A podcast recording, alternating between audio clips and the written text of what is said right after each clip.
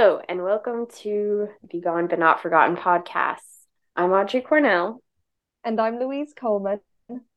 And today we are going to be talking about John Garfield, and we're going to go through all of his films that we've seen. This time we did something a little bit different, where we didn't watch any of the movies together like we have in the past. Well, actually, we did one. We watched one I was going to say, we watched one yeah. together? Blackwell's. I think just one. Yeah. So, yeah, we don't know anything about what the other person thinks about the film, so I'm curious to hear what you have to say. I'm just going to start with a really brief backstory, because we didn't do a bio episode, but Carla covered some ground in the first episode. So, John Garfield was born Jacob Julius Garfinkel in New York City, and he had a pretty rough childhood. He was involved in like street gangs, and his mom died when he was seven, and his father was pretty abusive to him. So he turned to acting because he didn't do very well in school, and that was a way for him to express himself and get away from some of the things in his life that were bothering him. And I think later on in his life that was still true. He used acting as just like something to do and escape for a while. He started on stage, and then he got a contract with Warner Brothers in the nineteen thirties. And his first film, which Louise will talk about, was Four Daughters. And he just totally changed the acting scene, blew people away. And yeah, do you want to start? Of course, yes. Okay. So, beautiful introduction, as always. Oh, thank you. Yeah, Four Daughters, debut film, nineteen thirty-eight, directed by Michael Curtiz, which I've, he's done a lot, I feel like. Yeah. I know that name. Yeah, he did and, one of the Elvis movies. He did King Creole. King Creole, yes. Yeah. Yeah, I know this name. Very different film. Yeah. King Creole. The vibe of Four Daughters is quite lovely. In a way, it's about the Lemp family. Four daughters. We got Anna, who's my favourite, Emma, Kay, and Tia, and they're all they're all musically gifted. So they one plays piano. I think Anne plays the violin. Oh, which will show up in another Garfield film. Kate sings, she sings, and then I think there's someone's on the piano. Oh, piano and... Is there like a like cello? A trombone? Or... Oh, cello! There's a cello. Yes, yeah. A double it's bass. Cello or harp or something. I harp. Don't know. It's a harp. It's a harp. Yeah, yeah. I can I see swear, it. I, I know it. Instruments. I swear. But it's kind of just like a little family drama. All the girls have like male love interests and stuff. It's from the thirties. No, it's brilliant that there's four daughters. I love it when there's only daughters. But yeah, they've all got boyfriends. That's what moves the story along. They're living harmoniously. It's just sweet. It's nice. And then enter John Garfield's character. He's a cynic. Kind of a bit of a bad boy called Mickey Borden, and he's a piano player. And I know Carlo was saying it a lot in the last episode, but yeah, his introduction on the piano is just beautiful. Like, yeah. He's got the cigarette dangling out of his mouth. You can see everything from that character in that. Like, he kind of he brings the mood down in the film, but in a good way. I feel like he grounds it a lot. Um, and then he strikes up a romance with Anne, which I was so happy about because she's my favourite. She's like writing in her journal stuff. I just love her. But it's really nice to watch as well, because it's like that trope of the sweet fuzzy character and then like the hardened one. And yeah. It just follows like what how he goes into their lives and what happens from that. It's only ninety minutes long though, so I feel like this is the only time one of his films it should have been longer. So we don't go into it as much as we should, like each sister and stuff like that. Yeah. Because he only appears like thirty minutes in or something, right? Yeah, yeah, yeah. He appears like thirty-five minutes in. I was thinking to myself, where is he? Because also, something to know, not only his first film, but his first Oscar nomination. Yeah. Which is just wild. So supporting actor. I was thinking, when's he going to come in? Where is he? But he when he's brilliant in it. I think he's really good in it. And you just knew straight away. But like he just had this persona on screen. It was just wicked. He like just commanded it. And this is his first film. Yeah. Really, I know like he had theatre and stuff, but like insane that this was his first film. Yeah. He's so good in that. Theater and film are very different mediums. Yeah. And it's really hard to do both. And it's crazy how most old Hollywood actors either started on theater or did theater, and they were successful in movies as well, because I feel like you don't really see that anymore. No, I know you have like Shakespearean actors nowadays, but not even that was more like nineties, eighties. Yeah, I think Hollywood was still looked down upon. Oh, definitely. Because John yeah. Garfield was also a part of the Strasbourg group, wasn't he? Yeah, he was part of the. It was literally the group. Yes, like group, that was yeah. yeah. That was like it's so inventive. Yeah, yeah. So uh, they they were very elitist and they hated Hollywood. So I, it is especially interesting that people would usually transfer from theater to Hollywood. Yeah. Yeah, it's pretty wild, though. And he got the Oscar. I, I got a list of who he was up against. Oh, oh yeah. You got the list. Yeah, okay. So I didn't know. I didn't know any of these people. Oh. so, so should I say all the winner as well? Should I say that first? Sure, yeah. So the winner was Walter Brennan in Kentucky. I feel like I know that name. Yeah. I've not seen it. He was in a lot of movies, and he was like the sidekick in Western films a lot of the time. So, I haven't seen Kentucky, but wins it for a supporting role, innit? That must be where he shines. Yeah, definitely. I don't think he ever had a leading role. No, some people just aren't cut out for it, I feel like. No, he was like a character actor, I think. But they always say the supporting one's the best, isn't it? And you want the and credit, things like that. Yeah. I always feel like the supporting actors are better. We got Gene Lockhart in Algiers. Okay. Not Don't familiar know. At all. Robert Morley in Maria, Marie Antoinette. Oh, I, yeah, I saw that. Oh, it was really yeah? good. Yeah, I just watched that. Tyrone Power's in it. That's why I watched oh, it. Wait, who does Tyrone Power play? Is any of them Louis? So the Robert Morley, he played Louis, and it was also his debut. Oh, very interesting. Yeah. To us too. Yeah, wow. And Tyrone Power was he was like the guy that she had Marie Antoinette had the affair with.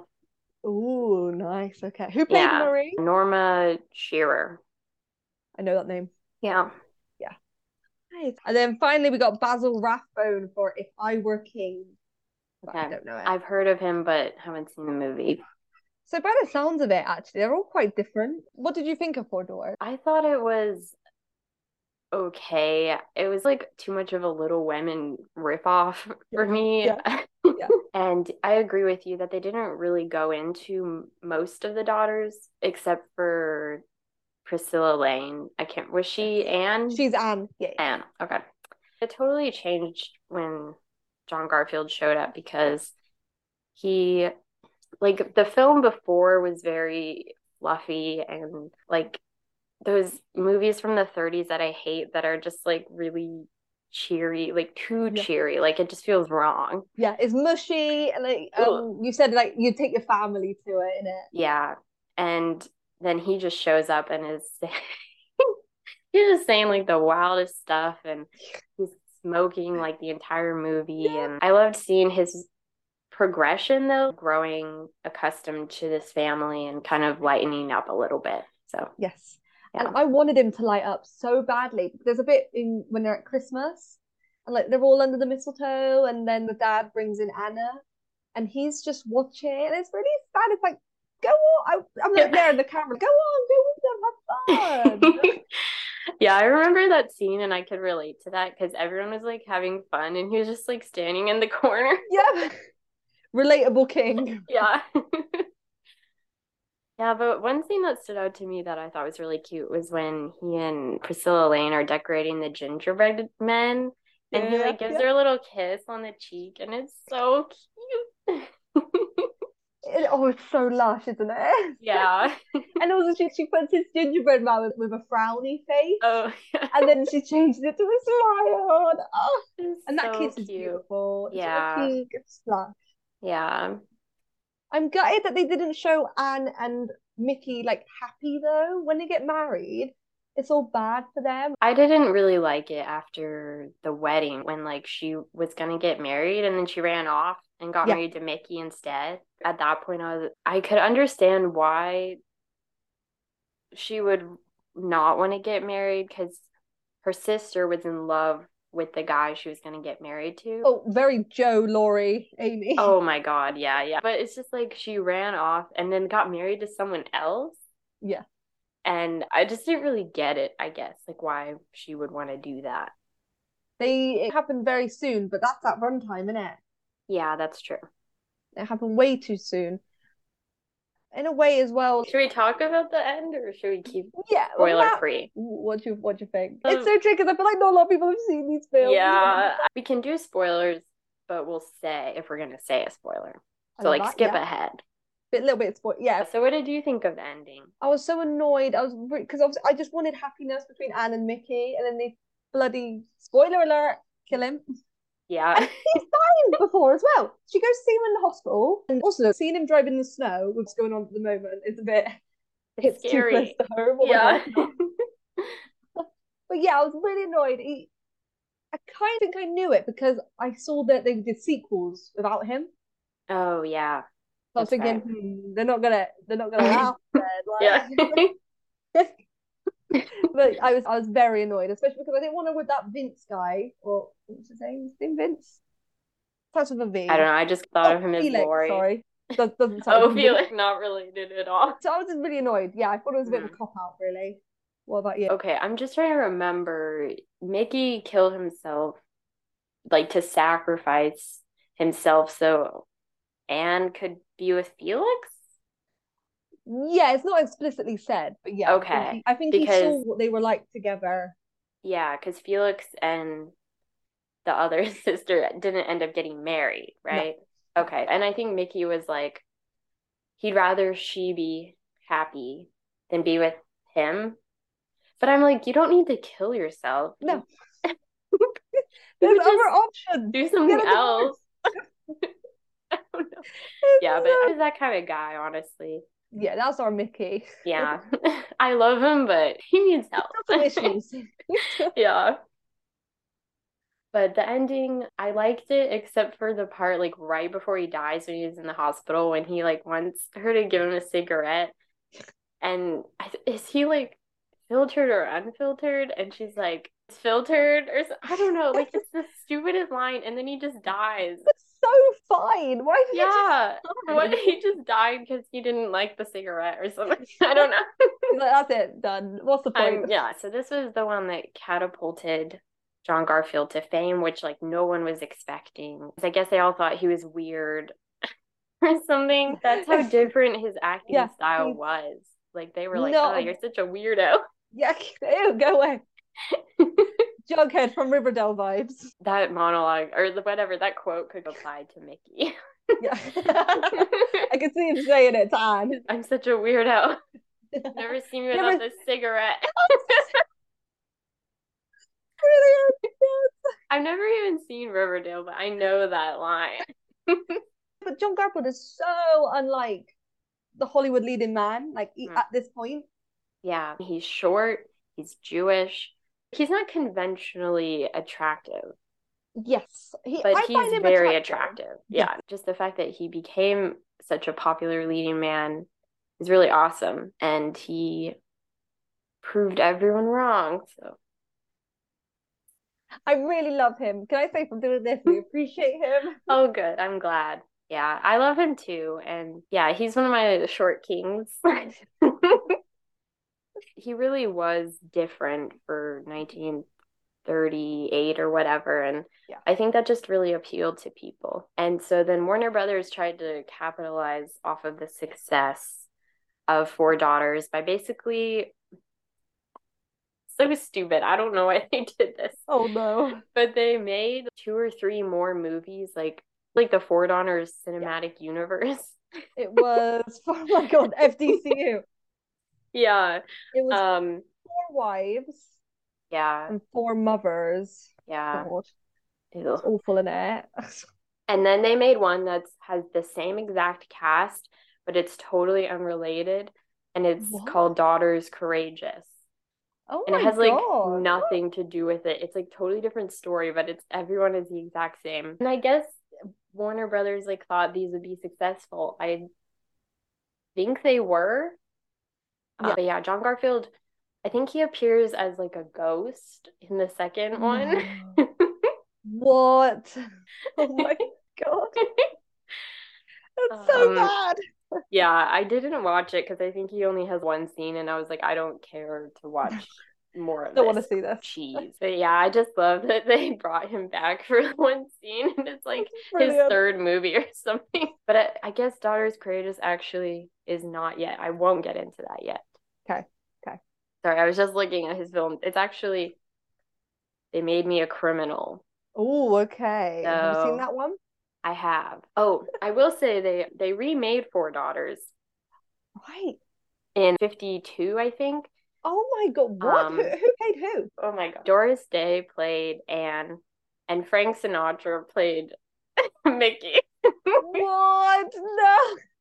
No, because I'm such a Frank Sinatra actor auntie. I hate him as an actor.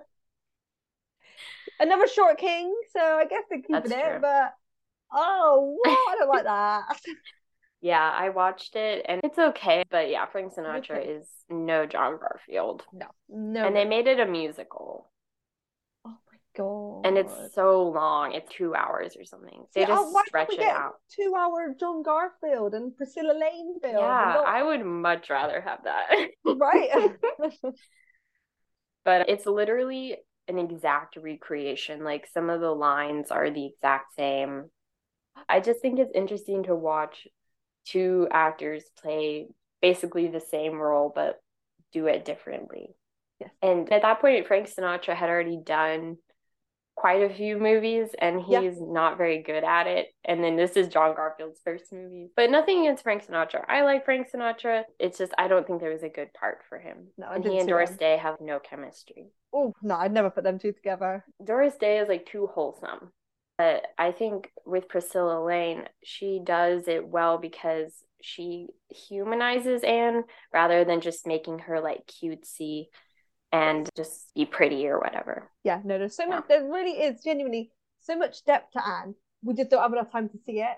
Uh, I think yeah. Priscilla does a really good job with her. Yeah. Next, we have They Made Me a Criminal, which was released in nineteen thirty-nine. It was like the first of a string of man on the run, like fugitive type roles that he played. So he plays Johnny Bradfield. Love it.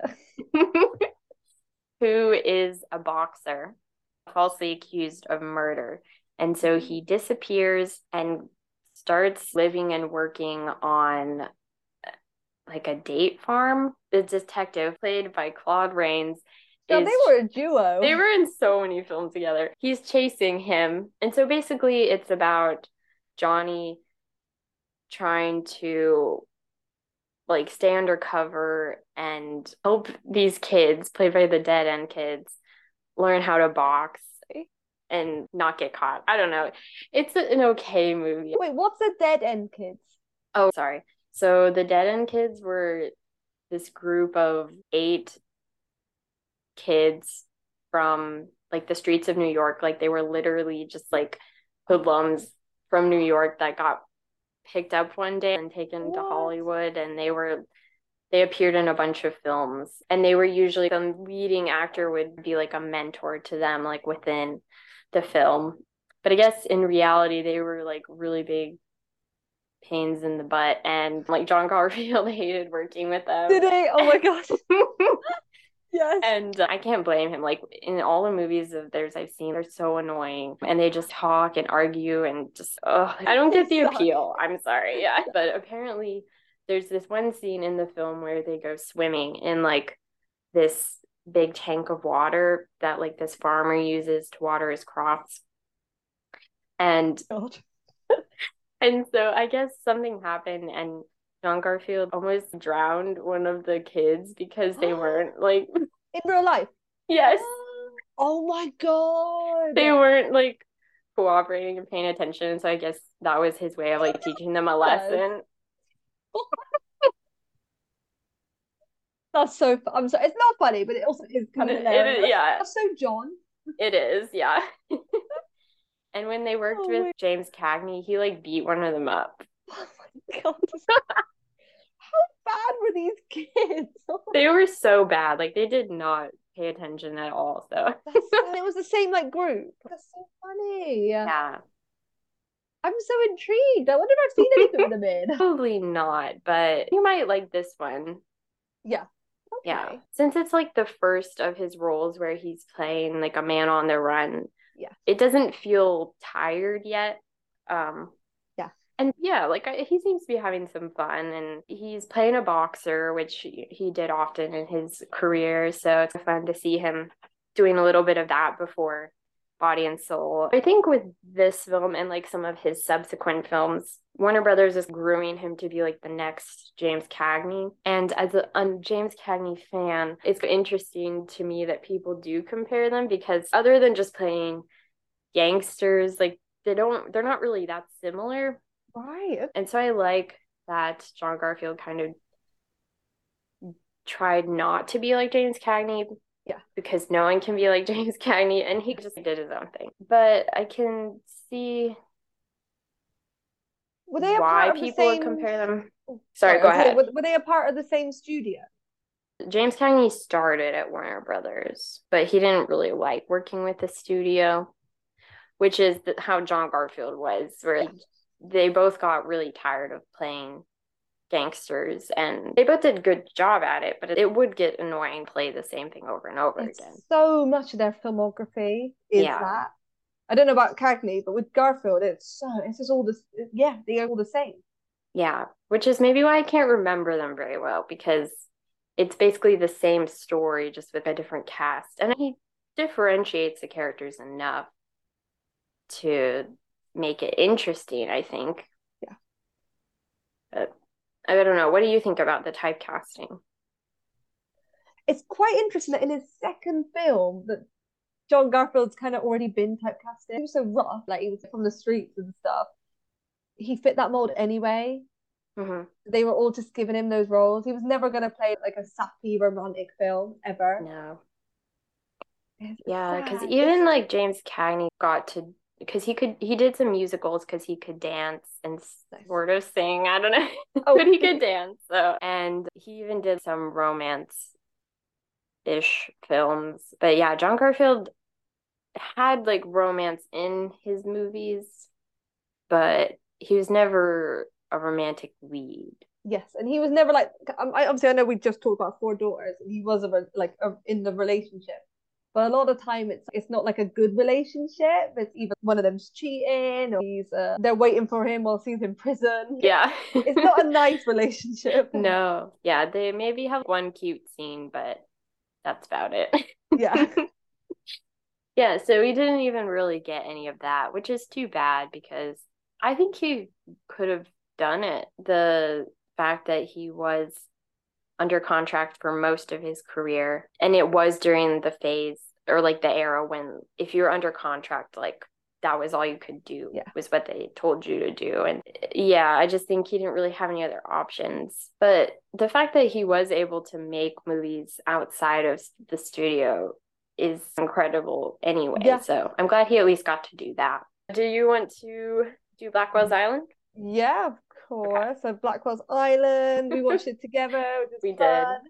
Yes. This is like the, it's like his paint by numbers prison film. He plays Tim Hayden, great name, and he's a reporter that then gets himself into prison because he's trying to get close to this mob boss and expose him.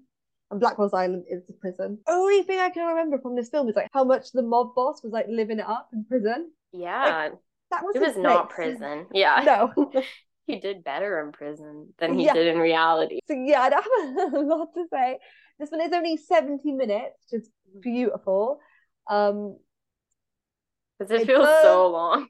It does, yeah, it doesn't feel like that. It's not very memorable, but there's like certain scenes that I think are pretty good. Yeah, like within it. Yeah.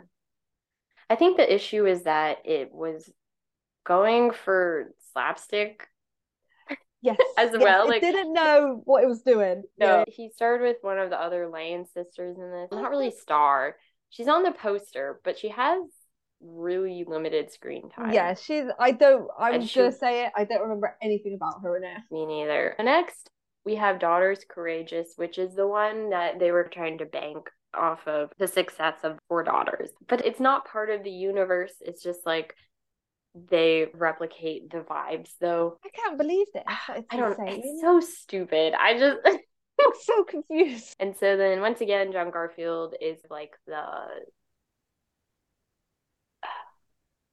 He's not as cynical as Mickey, but he's he's a downer. But he's also playing the love interest of Priscilla Lane again. Once again, we got Claude Rains as the father, and he comes back to his family after being away for twenty years, and everyone thought he died, and finds out that his wife is gonna marry someone else, and so now she has to like either marry the guy she was going to marry or, like, her thought-to-be-dead husband. Oh, my Sorry, God. It's messed up. And then the daughters, of course, are, like, trying to grapple with this because they thought he was dead. And now there's just, like, a subplot with John Garfield and Priscilla Lane, and I could what's not his... tell you anything about no. it. I think, what's his uh, mood like? Is he like Mickey or not? Yeah, I remember him being, like, not as interesting, though. Right. Because there's, like, something about Mickey that kind of draws you in because he's, I don't know what it is about him, but he's just, he's, you can feel for him, especially yeah. with that whole monologue that he has about fate. We're always, like, trying to knock him down and stuff like that. Yeah, yeah. But I, I just remember him being a jerk in Daughter's Courageous. But I think he, like, wears a sweater in this. Oh wait, no, that's actually yeah. you've sold me now. Do you want to just touch on like why do you why you think he was like a sex symbol? Because I feel like people probably wouldn't expect that. I think it's like the danger of kind of like a bad boy. I've already said that. But he's it's not true. Your average man. Like he's yeah. different. He's cool. He's jaded, and it's like yeah. it's just such a like an innate appeal of people. Like, I know I like it when like. And not so clean cut and stuff. I just think because it's so different as well from everyone else. Yeah. It makes the appeal even more. Yeah. How about you? What do you think? Yeah, I think it's pretty much that. Just like people were seeing something different and kind of people like that danger. Yeah, even though yeah. in reality it's like you would not like Mickey Boyden. No, red flag. Yeah, he's literally a walking red flag.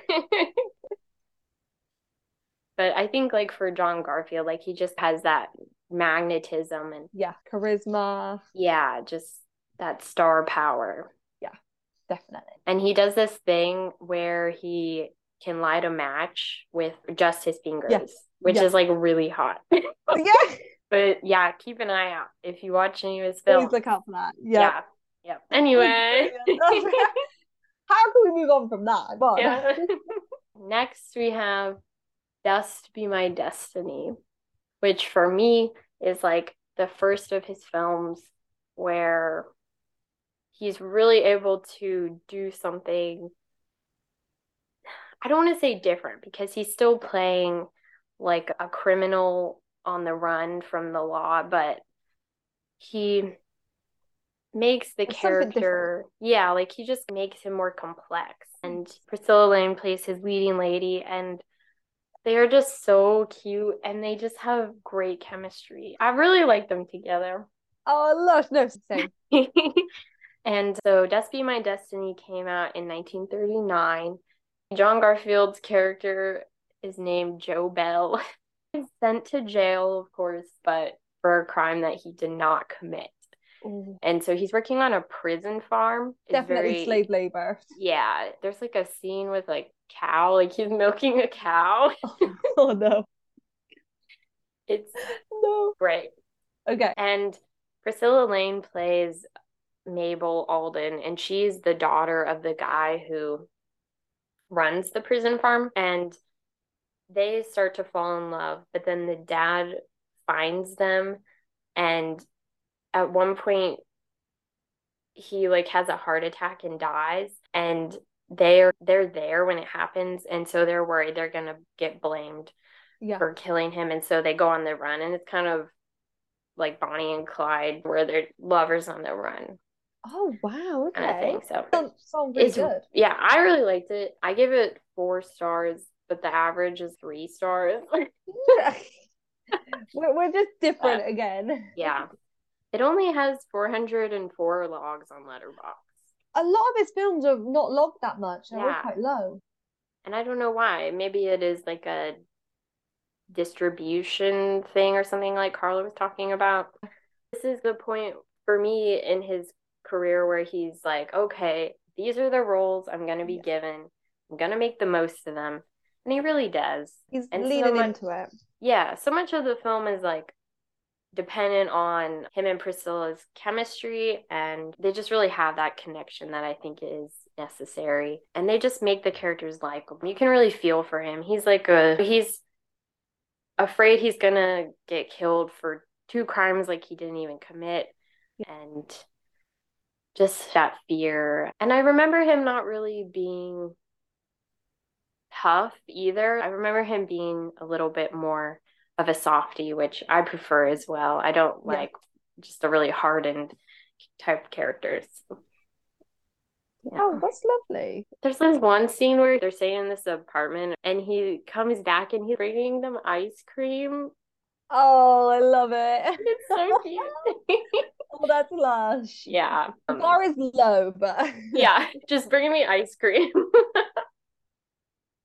Oh, I love that. You really sold yeah. this one to me. Oh, good. I think you'll like it. Yeah. Oh, nice. Should we go into Castle? Sure. Have you seen Castle on the Hudson? I have, but I don't really remember. This was actually the first... It's actually quite nice to go from one of your faves to one of mine, because this was the first film I watched of his I actually really enjoyed. Oh, good. Just pulling it up just to double check. This... We've got Castle on the Hudson, forty. We're in the forties now. Once again, he's in a prison. Yeah. We're just used to it it's now. It's just a given. It's got to be, right? But I actually can't... I remember how he gets put in jail, but I don't know why he did. He's in a restaurant and the police arrest him, but I actually can't remember why.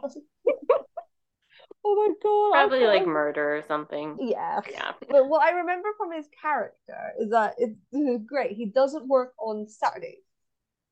And I that's a very important plot point, because they do a like a prison break, and it's great because he notices as they're doing it, he notices on the newspaper that it's a Saturday. And he's like, no, I'm not escaping you guys. I don't do it on Saturdays. And like he was good to choose that, because then it gets like foiled and stuff. Oh. Quite it's very good. I like it a lot. I just like that. I thought it was so yeah. fun. Um, oh, and because he's in prison, we love a homoerotic shower scene. Oh. So I think that also, that was the first time I saw his chest. Mm. I know that's a really weird thing to say, but just you don't see it a lot in older films. You know, no. I know he was quite, they couldn't really. Yeah. I always like think about things like that. Um, I've just written on my li- my notes, naughty J G. He's naughty in it, basically. He's very naughty. I have to rewatch this. I just remember Anne Sheridan being in it, and she I like her. Yeah, I, I wrote in that they had really great chemistry together. Yeah. I actually like. You don't see her a lot. It's at the beginning, but she's she's also quite hardened as well. She's quite a good match for him. Not so much a femme fatale, but she's she knows what he's doing as a criminal and stuff like that. And she's like holding her eyes and stuff like. But, and she um, comes to visit him in prison yes. as well. Yes. Okay. Yeah, yeah. So I quite, I really did like them two together. I, I really like Anne Sheridan in it anyway as well. I thought she was very good. Good. I like them. But no, I yeah, I don't know where. I'm just really. Oh my god, I've just just checked as well. Maybe this is why I like it. He gets put in solitary, and he gets stubble from it. And like it really suited him. Yeah, he looks really good with the, the little bit of beard. Yeah, yeah, yeah. So, oh, and I've also a little note as well is like he kept on punching people in the neck and it would knock them out, and I just think that's so funny. He was always a neck there's always a neck hit. That sounds so painful. Oh my god, it was yeah, he was a master at it. But yeah, that's also I'm just double checking it's even on them. Yeah, only seventy minutes. So, see, the, a lot of these are like B movies in a way. They're not like proper feature films. They are, but yeah, no, I know what you mean. Long. They didn't have the footage and stuff like for longer films, but yeah, it's just very something you would watch and then immediately forget. Like, yeah, I mean. And I like this film. I gave it four stars. I like. Oh, it. Nice. Bit of three, so yeah, not bad. Okay. That's not that's I'd take that from you, one hundred percent. It's yeah, just looking through his filmography, like a lot of them are B movies. Yes, there's nothing wrong with B movies. No, I it's love just, a lot of B movies. It's just like, like he was better than that. Yeah. Yeah. He was Oscar nominated in his first role. Come yeah. on, people, what are you doing? I'm just mad that like what Warner Brothers saw was a good move after that was to just keep making yeah. that movie over and over again. I feel like with movies, don't follow the principle of if it ain't broke, don't fix it. Because yeah. it's like, you just do it once Please. and just do something else. Yeah. yeah. It's very safe for Hollywood, isn't it? Yeah. And it's also disappointing because I feel like a lot of his co-stars aren't that good. They don't really measure up yes. to his yeah. quality. And also because, so I'm thinking of, I, I'm thinking of more of Blackwell's Island, right? The mobster is like the antagonist. And obviously everyone that John Garfield plays is morally grey and stuff. But then, so because he, John Garfield's character is bad, the antagonists have to like notch it up even more for us to know that they're the bad guys, and then that just comes across as like grumpy, like it just doesn't come across right. Yeah, I think in that movie his character just annoyed me. Yeah, and that's how a lot of the other side characters in John Garfield movies feel to me. Yeah. Like they just feel like they're trying to do too much, but then what they do is like the opposite of what John Garfield is going for, and then it just like counteracts each other. Yes. Yeah. It's really weird. There's like certain movies I just really notice it in. I so. wonder why it's like that. I don't get it. I don't either. Because also I don't know. I won't lie to you. I did. I don't know a lot of his co-stars. Me neither. They're not bad. It's just yeah. they're not natural, naturalistic like John Garfield. Yeah. In some roles, he's quite campy, but it's okay if like he is. If you just have yeah. one, and then but then there's ones that are just everyone's doing a role when it's on. Yeah, just tone it down a little bit, please. Yeah, and so I think sometimes that hinders my enjoyment of the film as well. It's just like cheaply made, not great acting, yeah. bad writing. Yeah. Oh yeah, it affects it all, definitely. The next one is from nineteen forty, and it's called Saturday's Children. I'm so intrigued from this because the poster on Letterboxd is so weird. I'm excited to tell you about this one because I do remember it, and it's really weird. And so John Garfield plays against type here. He's like a, I don't want to say he's nerdy, but he's like more shy, and he's an inventor. He's not like stupid, but he's just oh, not God. like the smartest guy. Like his yeah. inventions aren't really that good. He builds a lock that never works and just locks them inside or outside rather than anyone I else. I love this already. Yeah. He meets this girl named Bobby. And her, she's the kind of the main character, and she lives with her family, and she has a sister who's married, and then her mother and father, and they all live together. And Bobby goes to work with her dad one day, and she meets John Garfield's character named Rims Rawson. Oh my God, Rims! I never what? explained why he's called that. I don't know what a Rims is. Oh. What, is that short for something? Right? I also, do you want to be called Rim? Yeah. And they start to fall in love.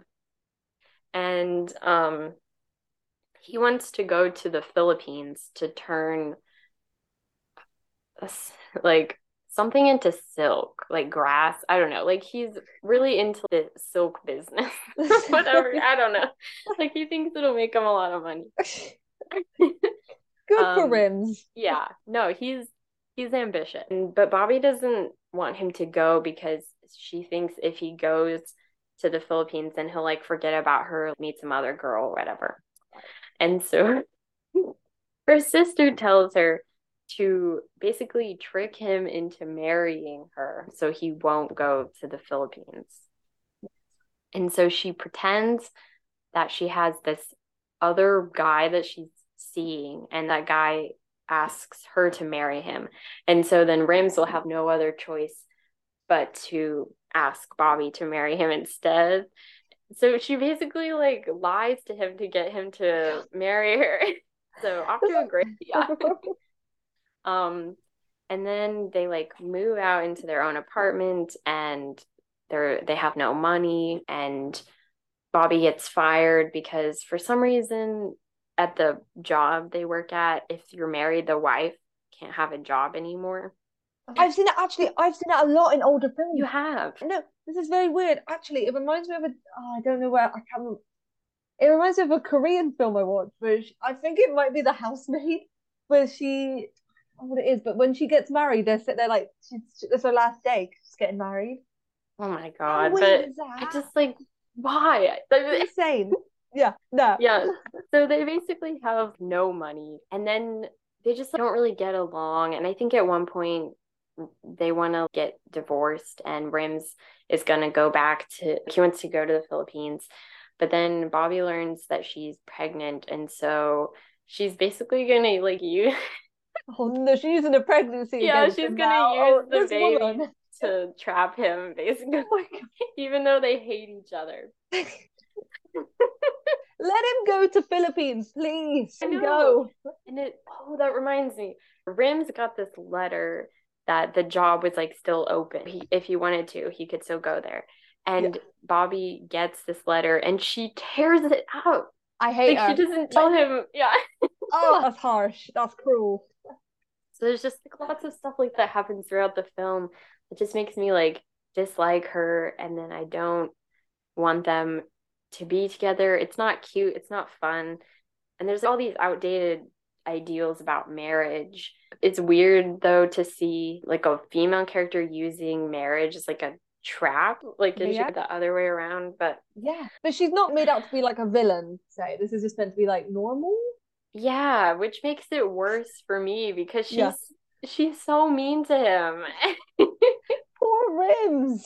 Yeah and then this is the craziest part, if you don't mind if I spoil it. You go for it. Oh my god, I don't know how we can get more crazy.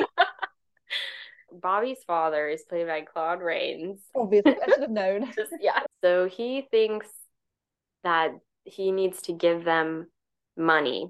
And the only way he thinks of doing, of being successful at this is to kill himself so then they can have the, like, insurance money from his death. Yeah. And so he goes to the office building.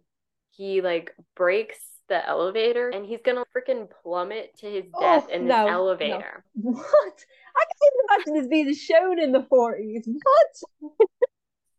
But he doesn't die. And then, of course, it ends happily ever after. He's like, I'm not going to go to the Philippines. I'm going to stay here, and we'll make it work. We're going to no. have this baby. And I don't know. It's just a bunch of, like, just forties nonsense of yeah. ideas like marriage and...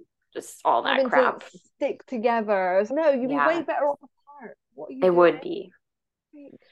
And I just think like the fact that the father is gonna kill himself for the money is like, God, why they would have P T S D from that? Wouldn't you yeah. rather they be poor and you be alive and happy rather than you be dead and like they have this guilt money and I don't know. It's just really they weird. Never, like they could never go in a lift again. Like, no. That's ridiculous. Why is that your first fall? Kill yourself.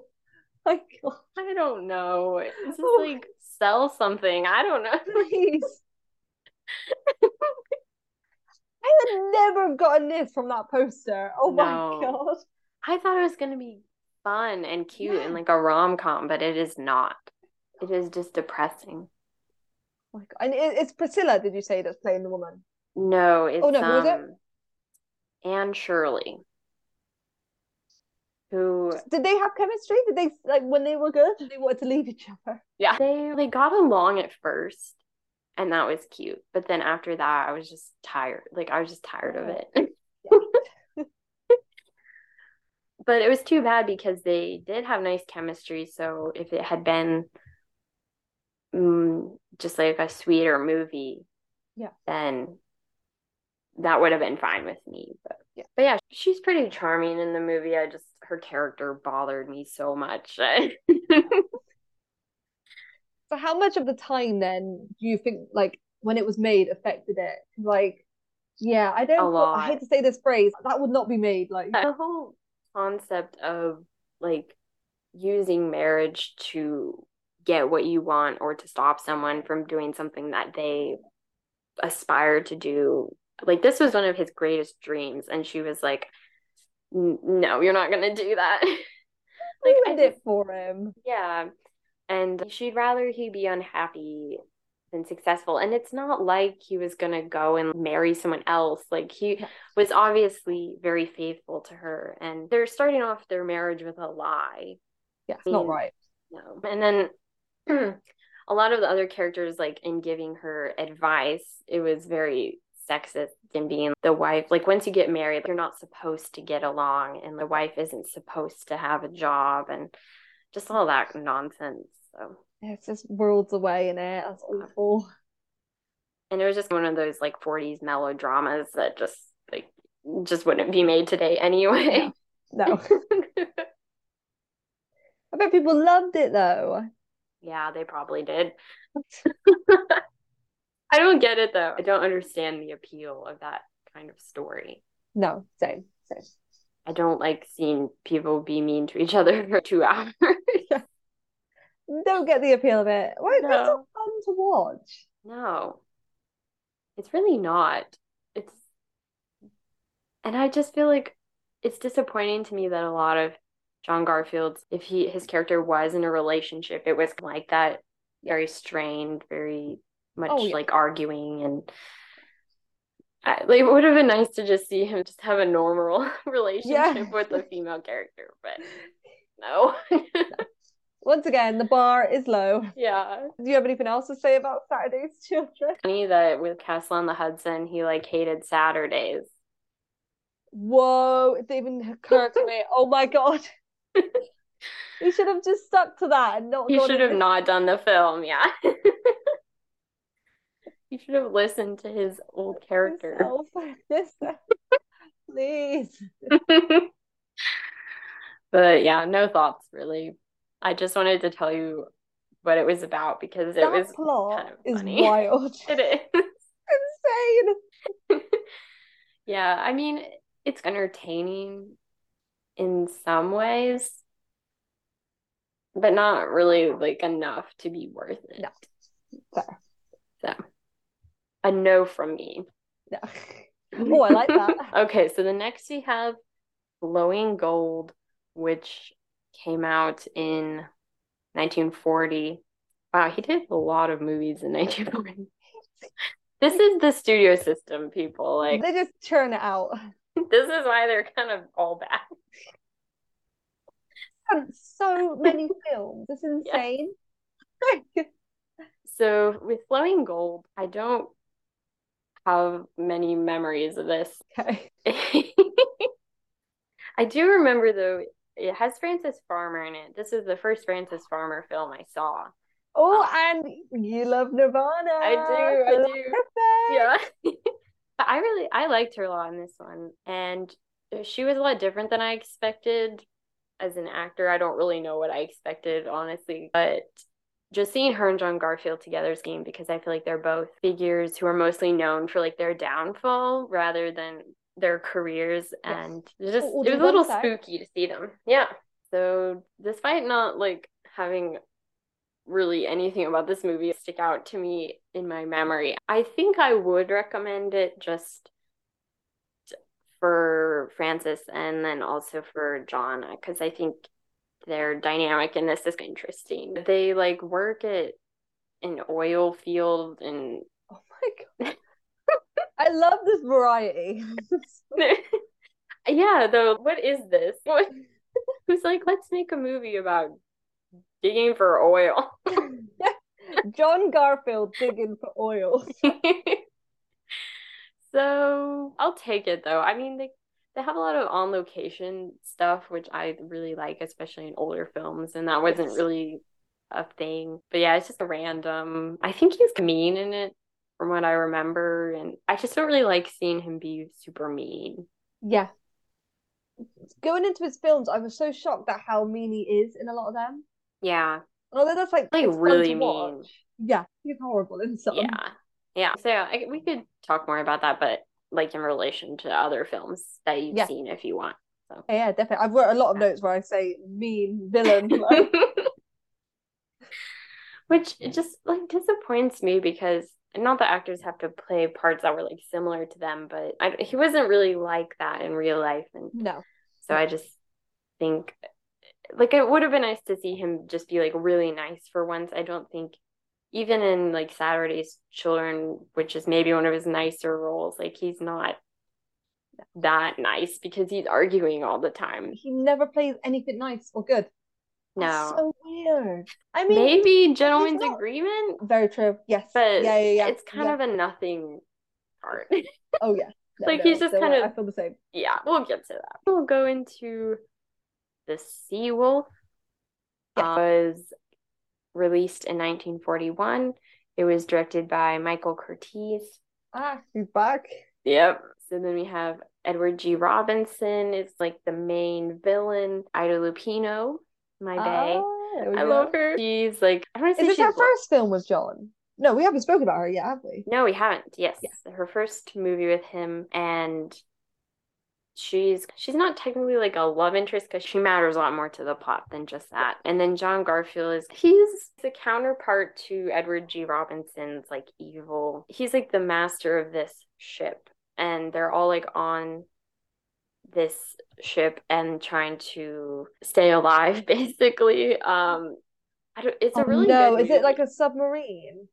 No, it's just like a big boat. Is The Sea Wolf not? Because there's another one when he's on a boat, isn't it? Oh, yeah. Well, it looked really good. I didn't watch it. It's the only one I wish I watched. Between Two Worlds, actually. Oh, yeah. I haven't they're seen that, but I've heard oh. of it. But yes, they are on a boat in that one. But this is, I'm going to say it's like a pirate ship, but it's that kind of ship. Okay, I could see it, I feel yeah. like. Yeah. More like a cruise ship. Or... no. Yeah, they're all like working and living in these like dangerous conditions on this ship. And it's really tense and scary, and I think it's really good and probably one of John Garfield's like most nuanced performances. And of course, I love Ida Lupino, and they are so good together. And she, something I love about her as an actor is like her character. She never really played characters that were just there to be romantic. She definitely has like agency and a mind of her own. Yes. And yeah, they just play off each other really well. Oh, nice. um, yeah. So I'm kind of need to rewatch this one, but yeah, I definitely would recommend. Wicked. Okay. And it's quite good to see the start of this amazing work relationship between John and Ida. Yeah. Because yeah, we'll talk about them in Out of the Fog as well. Yes, but I do wish they'd done more together, but I'm just glad we got two. The tagline is it's lightning and thunder, it's Lupino and Garfield, and I read that as if they've been in loads of films together. They yeah. should have been, right? Yeah, yeah. I don't know why they weren't, because they were both popular stars at the time. They had great chemistry and both did a lot of noirs. I don't know. They missed out. They missed out. They really did. So around this time, like in the early forties, John Garfield got really involved in helping out with the war effort and um, helping soldiers and just like trying to boost morale. And he and Betty Davis opened the Hollywood Canteen, which is where a bunch of people who would serve would come to eat and get food and hang out with all these like celebrities. And he couldn't serve in the military because of his heart issue. Yes. And so this was like his way of giving, sort of his way of serving. Yeah. And so something I find odd and just have noticed is like a lot of actors in this time, also like fifties, sixties, and even seventies, like they were very politically active and involved in like causes and stuff, but that's not really like a thing now. And I was just wondering if you had any idea why that was so present back then, but there are definitely some people who yeah. do stuff, but I yeah. feel like, so we'd say the forties and stuff, we all had the same enemy of the Nazis. Nowadays though, I feel like we're so divided on so many different things that we couldn't rally together at all. You can't even speak out about anything without having legions of people like wanting to boycott you now and stuff like that. And oh, I think it's so annoying because I wish, I wish we had more celebrities like speak out. There's just so much backlash now that no one, they're too afraid, I feel like. I, that's amazing that John Garfield did all that stuff. Like, and no one ever talks about that as well. No. Like, this is, you know, what he's playing, all these baddies and villains. And then in real life, he's lovely and helping out others and stuff. It's wicked. Yeah. No, I really do wish we had more politically active celebrities. I know most of them are frankly left-leaning. I just wish they were more vocal about it. Do you think they should do that because yes. of like their fame and power? Yes, yes, I always think it.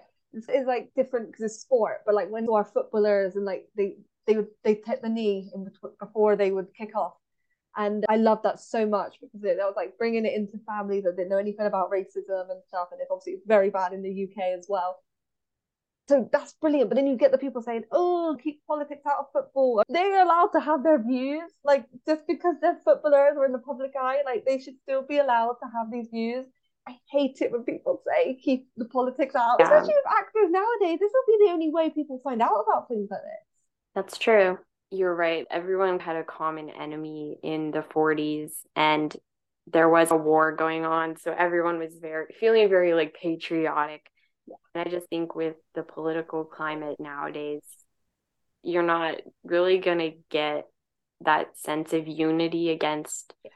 one thing, because like even a lot of liberals don't like Democrats and stuff like that. But I do think it's odd that a lot of celebrities, I don't know if they're like afraid or they just don't want to say something, but I feel like yeah. they should, just because they are in that place of power. But I think back then the actors felt like they had more of a responsibility, because even actors were serving like in the military and stuff like that, which I don't know, we've probably said this at one point, you don't, that doesn't happen anymore. And so I just think they felt like they had more at stake, and like it was better to do something than do nothing. But unfortunately, I think that's why John Garfield was such a target, was because he was doing stuff and like making films that Hugh Jack didn't agree with, which of course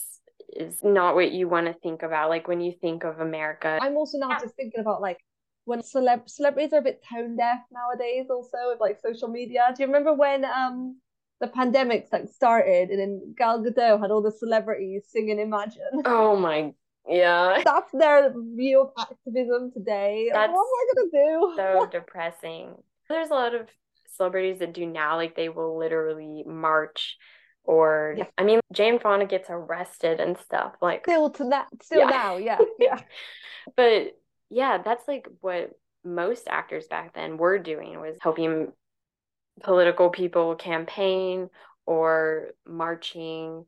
They were physically doing stuff, like they weren't just singing a tone deaf yeah. version of some song that's not even relevant. If you look at someone like John Garfield, he grew up understanding what it was like to grow up with anti-Semitism and the abusive family life, and yeah. just I don't know, I think actors back then came from nothing, and so I think they understood more of what it was like. And there's a lot of nepotism babies and you know, stuff like that. So. Yeah. Oh, wow. What weird times. Yeah, it was very weird. But yeah, it's just strange to think about like how involved people used to be. Yeah. Like I can't see anyone doing stuff like that anymore. Audrey Hepburn save people, save children from concentration camps. Yeah, that's insane. That's, that's amazing. That's yeah. like Audrey Hepburn doing that. What? And I think it's because she grew up like with that fear of, is that going to happen to me? And yeah. So I just think maybe there's just a lack of understanding nowadays, but that doesn't yeah. mean you can't do something. No. Yeah. But yeah, it's just like, she risked her life for people she didn't even know. And yeah. we'll definitely get more into Blacklist and all that stuff later. But. Definitely. God, we're, we're still in nineteen forty-one. That's true. We got ten more years. I love it though. Do you want me to go into Out of the Fog? Yes, yes. Have you seen Out of the Fog? I have. Okay, good. We got John playing Harold Goff. Evil. Evil. I He's actually, so bad. I might think this is his most evil. Ooh. It's about like racketeering, and he basically wants these two like fishermen who I think are also, they're not from around there. So he's like capitalizing on that as well. He says to them like, I'll insure your boat and you'll be fine, you'll be safe. And they're like, no, don't want that. They don't pay it. And he like unleashes hell on them. It's a good film, but I did not like how horrible he was in it. He was so mean. The two fishermen do end up fighting back as well, which is great. But yeah, it's quite cool though. I love with the title, Out of the Fog, it's shot very darkly. There's, I hate there's loads of fog. Like, it does what it says, but it's shot really cool. The water looks amazing. There's not that many set pieces, but it looks, it feels so contained. It's, it's a really well done made film. I'm wondering now if it's our boy, yep, James Wong-Howe, of course, oh, the cinematographer. I love him. Yeah, yeah. He is yeah. so good at black and white films. It's insane. The, like the most I remember from this film was like, how beautiful it looked. Mm. It looked amazing. But yeah, so this is a really good villainous role from John. Also, Ida um, is in this one too. Yeah, so she's the, one of the fisherman's daughter. So she starts to get a relationship with Harold, with John, and then they're like, "Oh my God, that's the man that's like stealing all our money." It's a small one, eighty-five minutes, but I think it packs a lot in. Yeah. Yes. Yeah. What did you think of it? I liked it a lot. It's nice to, that's not really the right word, but it's just fun to see him just be like straight evil. Like he, there's no, he has no moral compass, and he plays it a little over the top, but like on purpose. I don't know. For me, it worked. I think yeah, some people I, on Letterboxd. Really like- didn't like it. Not got the best reviews, but I've there's been worse. Yeah, but I thought it worked. I think it like you could laugh at him, which I felt was necessary, just considering like what he was bullying these two old men yeah. into giving him money or he was gonna kill them. He could probably find something better to do with his time. Right. And then of course you love Ida again, and they have a really different dynamic going on here. And yeah, it's just so tense. Like you can just feel the tension. Yeah. And that, oh, that scene at the end when they're in the boat and they're trying to push him over, and so good. The, the something about the carburetor float, like that yeah, was yeah. like their code word. Yeah, that was great. I love that part. So well done. Yeah. So yeah, it, I like that it was funny as well. Like it. Yeah.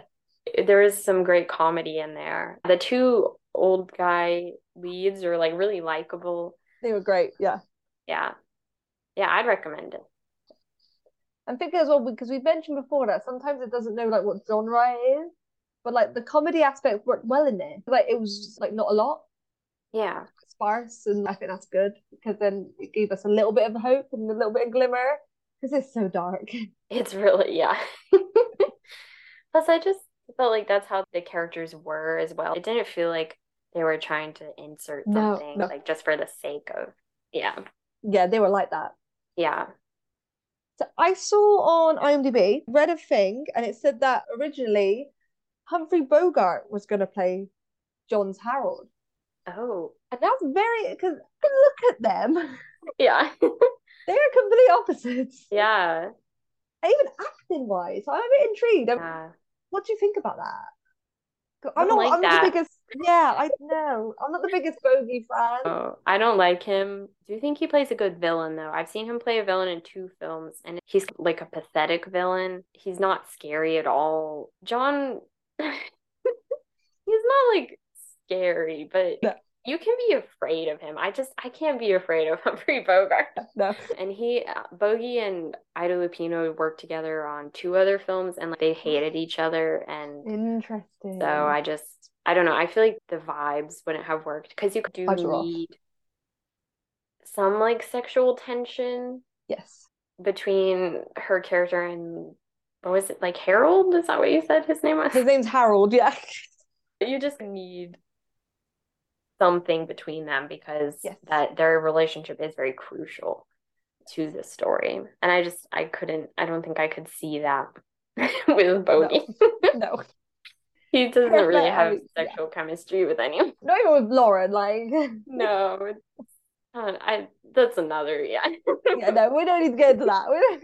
But yeah, I was just really shocked. Dangerously They Live came out in nineteen forty-one. John Garfield plays, he plays a doctor. sorry, I'm sorry. And this is the Zac Efron thing all over again. Oh my, I don't see him. It is. Oh my God. He's a creepy doctor because... Oh no. So the main character is played by Nancy Coleman, and she's like a British intelligence agent, but she gets in a car accident, and so she has amnesia, and these people are after her, and they're trying to figure out like what information she was going to pass on to someone, like when she was traveling in the car to. And so she's sent to the hospital, and John Garfield, of course, is like the doctor that is taking care of her. But he's like, he's making passes at her and like leering at her. And it is Whoa. so uncomfortable. Why? Why? I hated it. I hated it. Oh, God. Already setting his character up to be like creepy. Are we meant to not like him? I don't, I think we're supposed to like him. No, I'm not surprised. I'm actually not surprised though. It turns out that there's like these Nazis that are after her, and they get trapped in their house, and they're trying not to like to get killed or reveal information. So the concept's kind of interesting. I just think yeah. they did it in like the most boring way possible. And just yeah, by setting up that John Garfield's character is gaslighting her and just like being creepy is yeah. not interesting. It's not a fun watch. No, nothing really that exciting happens. Okay. Though there is one scene where John Garfield's like climbing on like the roof okay. of the house and he falls, but it's obviously like they just chucked a dummy no! like down. Oh my God. Oh, that's so fun. I so love funny because he just he just like plops down on the ground from like ten feet up or something and just gets him, right back right? up. Yeah, and he has no injuries. Oh my God. I think they just made it because they wanted to like just make another movie about yeah. beating Nazis and at least be creative. This is like, but this is during the war, isn't it? Yeah, the war is going on. The U S has, I don't think they've entered yet. Oh, I don't, yeah, no, sorry, I don't know oh. about the U S bit. No, but yeah, just the fact that they like made any films about the war really, like when it was still going on, is crazy to me. But obviously making films about the war now is fine because you know all the stuff now and you've got to tell those stories. But yeah, during it, it's a bit... Oh, yeah, especially might... here because they don't really take it that seriously. There are war films from that era that I do like and I think they are respectful, but I think they were all made after the war was over. So I think they understood how serious it really was. I think during America... didn't really know exactly like what was going on, right? So they were like, oh yeah, we can just make this silly little movie about Nazis, like no. That's weird. But later in the film it's revealed that he's like an intern, like he's not even like an actual doctor, and he's put in charge of this lady with amnesia. Oh my God, no, please. Like I they just like, made it worse. Like maybe the numbers were tight because of the war, but no, no, come on, guys. No, no. Not not an amnesia. Trust this man, yeah. But yeah, we can go to the next one. We don't need to dwell on this any longer. No. Why do you think he was so popular with just like a working class man? I think he was popular with that society because I feel like he played the roles in films that they would watch, if that makes sense. Most of his things, his job roles in these films are either like in prison or something. He worked on farms, he worked in the oil rigging industry, like those are like everyday jobs. So I think people like like that a lot in him. Yeah. And the fact that he wasn't like so conventional and stuff, definitely like, he could be like your mate, like like the guy two doors down or something. Yeah. I just like people could relate to him a lot more than his Hollywood stars, which he was, but you know what I mean. Yeah, yeah. Him doing all that war help and stuff, like that probably made him look very good in the public eye as well. Because obviously people who didn't enlist, say, in those days were seen as like chickens, you know what I mean? Horrible things to call someone. So like him not physically being able to, he obviously had to like push it more. So I think people probably saw that and really respected it. Yeah, that's true. What about you? What do you think?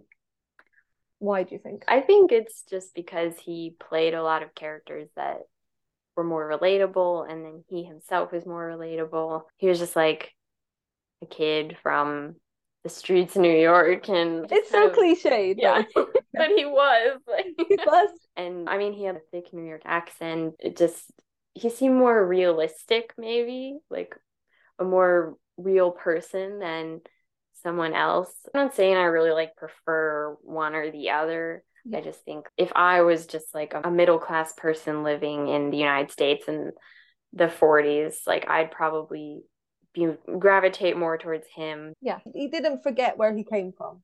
Yeah, which is very rare, I feel like, from an actor. Oh, definitely. I feel like I always want to forget. He's lovely. He really was. I thought I would bring up this thing that John Garfield mentioned in an article, because it came out in nineteen forty-three, which is when our next film was released.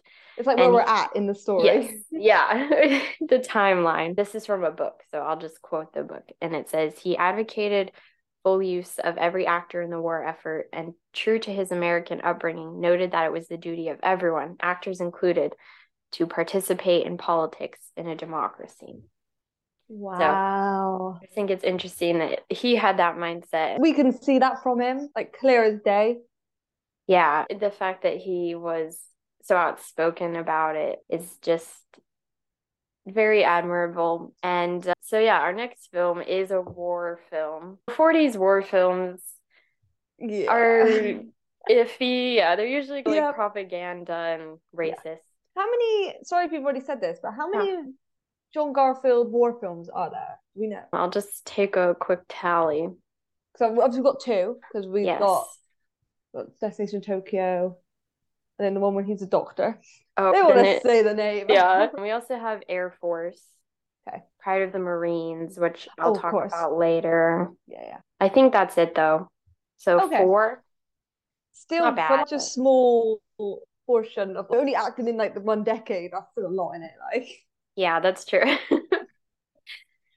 Yeah, that's because he only made thirty, only thirty-one. That's a lot of movies.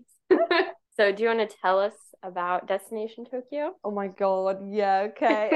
Oh wow, this yeah. So this is this was made during World War Two.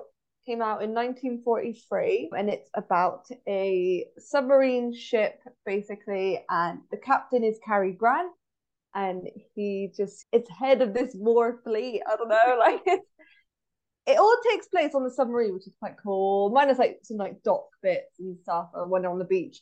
But I'm mostly on the submarine, and yeah, so there's loads of men in it.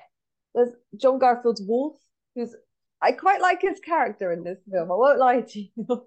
I don't like the film, but I like Wolf. He's, quite, he's a classic John Garfield, though. He's just cheeky, a little bad boy, but actually, tell you what, he's not evil.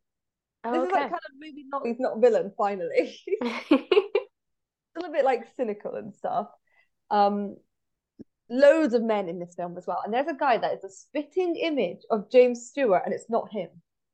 What? And it throws me up. Shall I wait? Shall I find it? I should have. Um... Yes, yeah, I want to see. I think I know his name. Does he I... sound like him? No, he just really looks like him. Is it Robert Hutton? Oh, I think it is. Robert, Robert Hutton. Hutton. Okay. I hope you see it. No, I do. I see it. Yeah. Yeah. yeah. Young him. yeah, yeah. They should have played brothers or something. It's so weird. It's taken me out every time he's on screen. Oh, and if I didn't mention it, but you can tell from the title, they're on their way to Tokyo. That makes sense. It is a typical propaganda film. Made with the help of the Navy. But for me, it was just, no, it was rubbish. One of my, my, my favourite actor, and then one of my favourite actors, like, in a film together. And it's so bad. It's rubbish. And do you want to know what's insane? Cary Grant and John Garfield don't share a scene together until eighty minutes in. What? This film is one hundred thirty-five minutes long. Oh my god, of course it is. And then, when they do, they're on the same ship. This is his cap, his captain. How have they not met yet? Like, yeah. And then the captain should know his crew, right? He talks to everyone else. He talks to the James Stewart lookalike. He talks to the chef. And when they're in together, they're never shot in frame together. Which is very weird. What the heck? Except for like once. They're in uh, frame together. I that is so I weird. Like, I tried to look on like I M D B if it said, oh, maybe they just didn't get on or something, but nothing about it. I'm convinced they didn't meet. Yeah, they like film their scenes separately, probably. Yeah. Superimpose themselves in. That's so weird because they're both prominently featured on the poster, and I feel like at yeah. this point, them being in a movie together would be a huge selling point. So they just did everyone dirty with that. Really weird. And there's loads of scenes where they're like, you know, all the shipmates are having like dinner together and stuff like that. And then Car- I don't know if the captain doesn't do that, but Carrie wasn't eating with them. And it's That's really weird. weird. And those were the scenes where like John Garfield showed, oh my god, he was so good in those scenes. There's a great scene where he's in his like, he's recounting a story and he tells like the, the boys it and stuff. And he's like looking through the window of a bakery. And he switches his like face up against the glass. It's very I didn't cute. see that. I'll just have oh, to look okay. up that part. It's great. His little face is also, I don't know, I don't really like watching war films. It's very weird to me. This is going to turn really dark. But so at the end, they basically, they, they blow up like a Japanese ship. And I don't know, I just think it's insane to me because those are like people with lives and stuff. And they like killed them. They're all celebrating, and you, the audience, should be celebrating. But then I think, oh my god, it could have been them getting blown up. Yeah, like all these innocents in a war, like that they didn't. No one wanted. The issue I have with the old Hollywood war genre is how positive it is displayed. Yeah. War is not a positive thing, and killing people yeah. is not a good thing. And the audience is supposed to be like, wow, look at all these cool, tough guys, like. Fighting and stuff. It just yeah it dates the films yeah. a lot. So I think when there are movies from that period that kind of show the real horrors of war, like it really is more impactful for me yes. than like yes. this propaganda stuff. Yes. I think also the mu- musicals were big at this time too, like Anchors Away or On the Town or something like that. Like I'm okay with those because it's already not realistic and it's usually yeah. not about the actual fighting. But when it's like they're literally like fighting and killing people and we're just supposed to be like, woohoo, like that's so... Yeah. yeah. It's... No, it's not. Yeah. It's not good. No. At least maybe it's good in some films, but in this film it's just not done very well at all, I don't think. Like, not at all. I wonder how well it did because like whenever I hear people talk about John Garfield, I don't really hear them talk about this one. No, because I didn't even know they were like I didn't know about this film. Like, but it didn't flop or anything. Like okay. I know I only say this because I only know one that flopped badly of John Garfield's film to talk about later. But can't wait to get to that. But I think it was I think it was received quite positively. Okay. So I saw this on I M D B. Destination Tokyo inspired Tony Curtiz to become an actor. What? Weird, right? What? No, so now this is my free. Oh my god, I didn't never have guessed this film. Like, because no. also he's in a really bad war film with Cary Grant, and it's in the sixties with later older Cary Grant, and that was oh. rubbish as well. But like, don't even watch that. What is it called? It's Operation Petticoat. Oh, I've heard of that. I could see him maybe being inspired by John Garfield. And I like that typical character of yeah. him. Because Wolf is great. I think I cannot stress enough. Wolf is so funny. We've got Pride of the Marines, which came out in nineteen forty-five. And it's based on a true story. Huh. So John Garfield plays Albert Schmid, who was a guy who went off to war. And then he got... blinded, and it's just about him trying to reaccustom to his life before, and he's gonna marry this lady, but he doesn't really want to marry her anymore because he's ashamed of being blind. Is yeah, John Garfield playing blind then? Yes.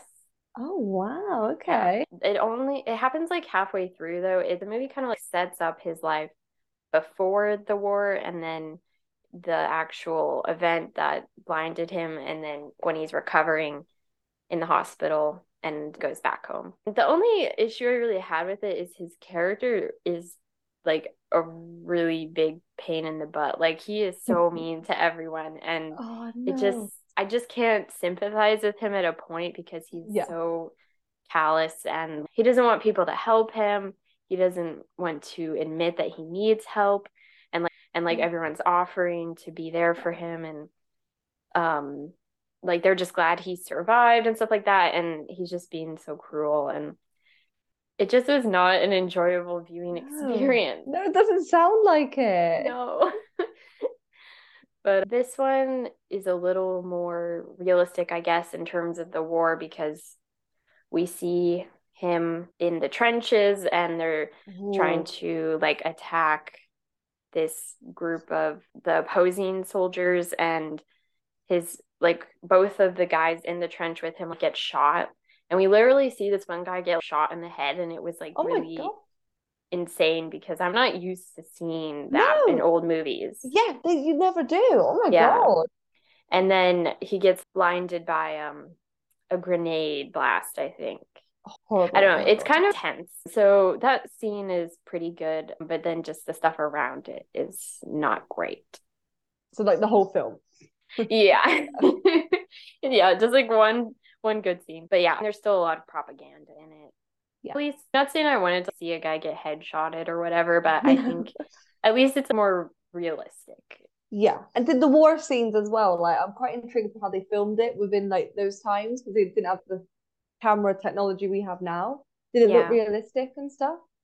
Yeah, it, I mean it definitely was on a soundstage, but yeah. I don't know, it, they were all like grimy, and it looked more realistic, which I appreciated as well. I don't remember like a whole lot about it. It's just a weird one. I think he was like really invested in this story. I think he read about it in Life or Time magazine, and wow. he knew he wanted to make a film about it, which I think is cool, but I wasn't like really blown away by his performance or anything. Okay. I don't know why he it seemed like he was like holding back a little bit. Okay, didn't want to go the full way. Yeah, and I, I'm not sure why, because I feel like I probably would have liked it more if he had just gone all in, but it took sense like that he just he wasn't giving it his full potential. I wonder why. Yeah. Did it happen in, in his personal life at that time? Oh, that might have been around when his daughter died. Oh, yeah, um, that's so sad. Yeah.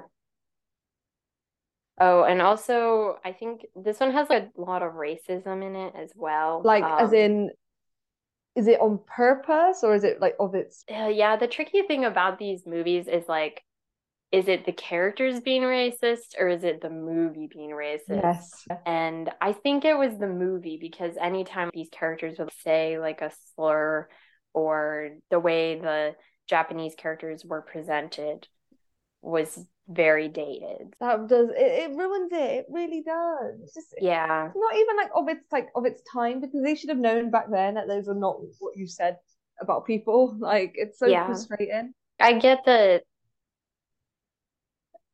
They probably did really use those words, but do we need to put it in a movie? Yeah.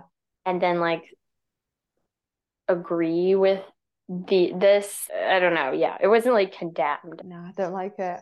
No. The yeah. poster is very misleading. It looks like a musical. It looks It happy. does. And they're so happy. And he never smiles in this film. So it's a lie. It's all a lie. So bad. They duped us. They really did.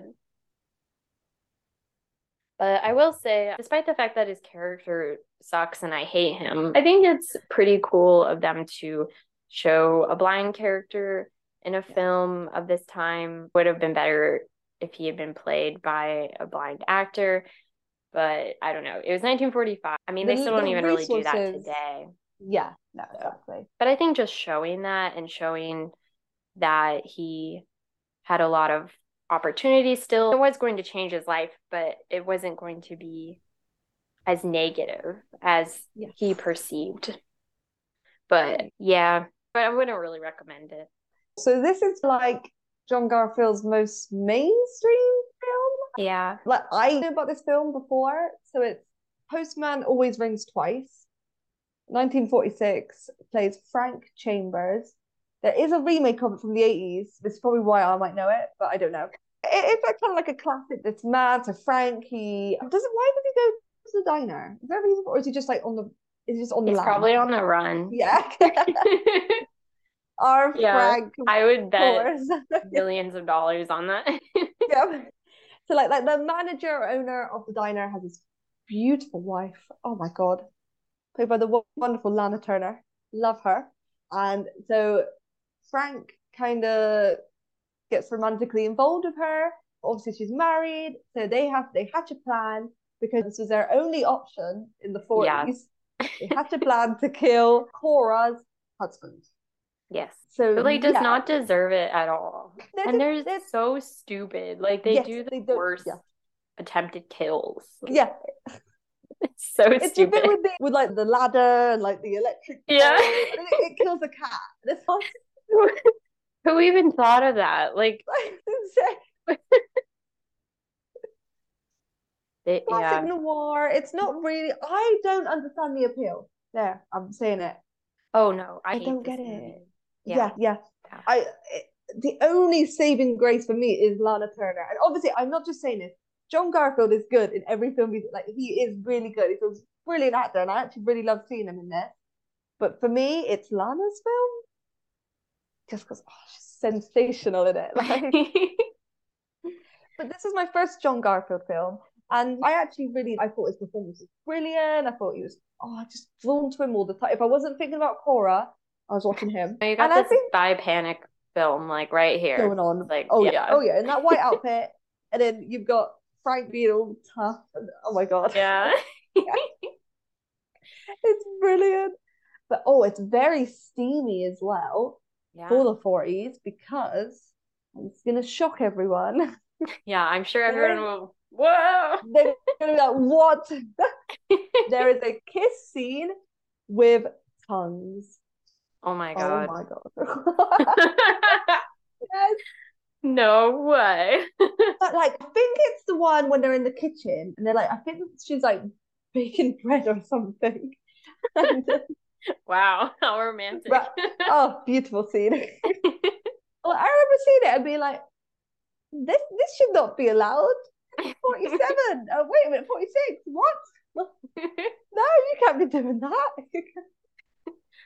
It's kind of funny to me that that is mentioned, because I remember reading trivia for Splendor in the Grass, and they said yes, that was yes. the first movie to put like a French yes. kiss in there or whatever.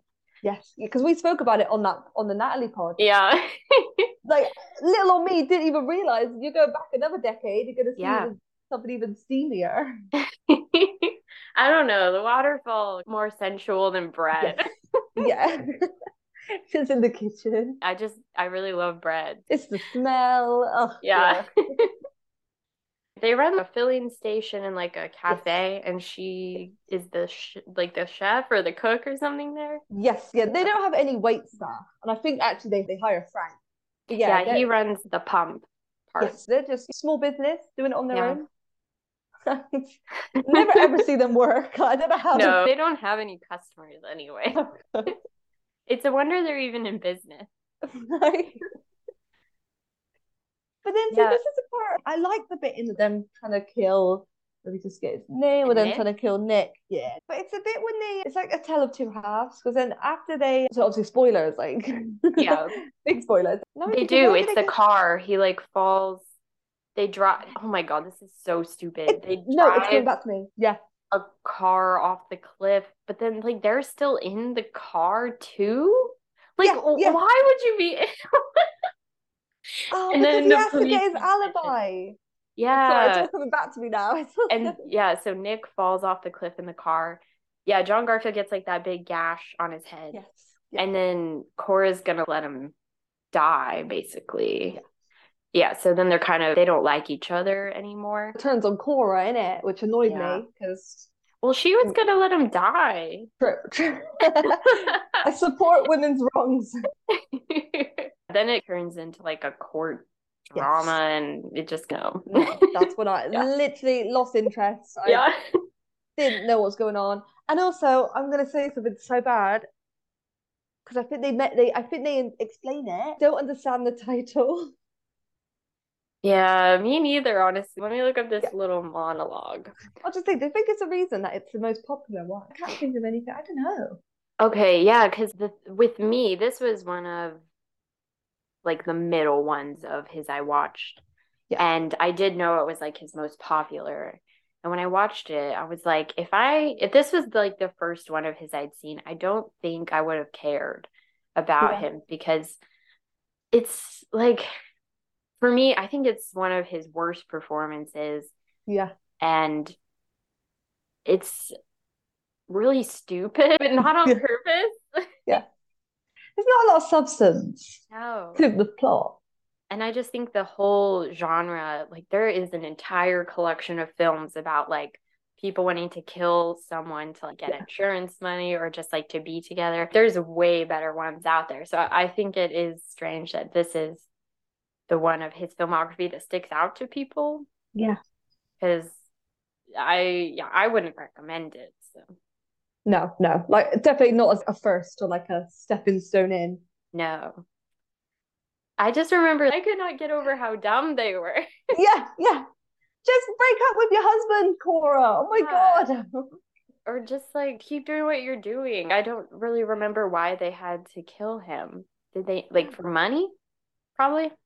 But Nick didn't seem to care that much that they were having an affair. No. From what I remember. No, you're right. Yeah. Okay. So I found the little monologue. Yes. Oh my God. Read so, out. I'm not an actor. I love that disclaimer. It's like when the teacher draws in it, they're like, I'm no artist. I'm, yeah. So he says, there's something about this that's like, it's like you're expecting a letter that you're just crazy to get and hang around the front door for fear you might not hear him ring. You never realize that he always rings twice. He rang twice for Cora, and now he's ringing twice for me, isn't he? The truth is, you always hear him ring the second time, even if you're way out in the backyard. Father, you were right. It all works out. I guess God knows more about these things than we do. Interesting. So is a postman like death? Like... karma? I think so. Like they re- like at this point in the film they realize that they messed up and like they just have to accept their fate. I actually quite like that quote though. I get yeah. it. I get it. No. I get it, but also not. yeah. I think maybe in like novel form it worked better. Yes, because it was a book, probably, wasn't it? Yeah, make it like more thematic.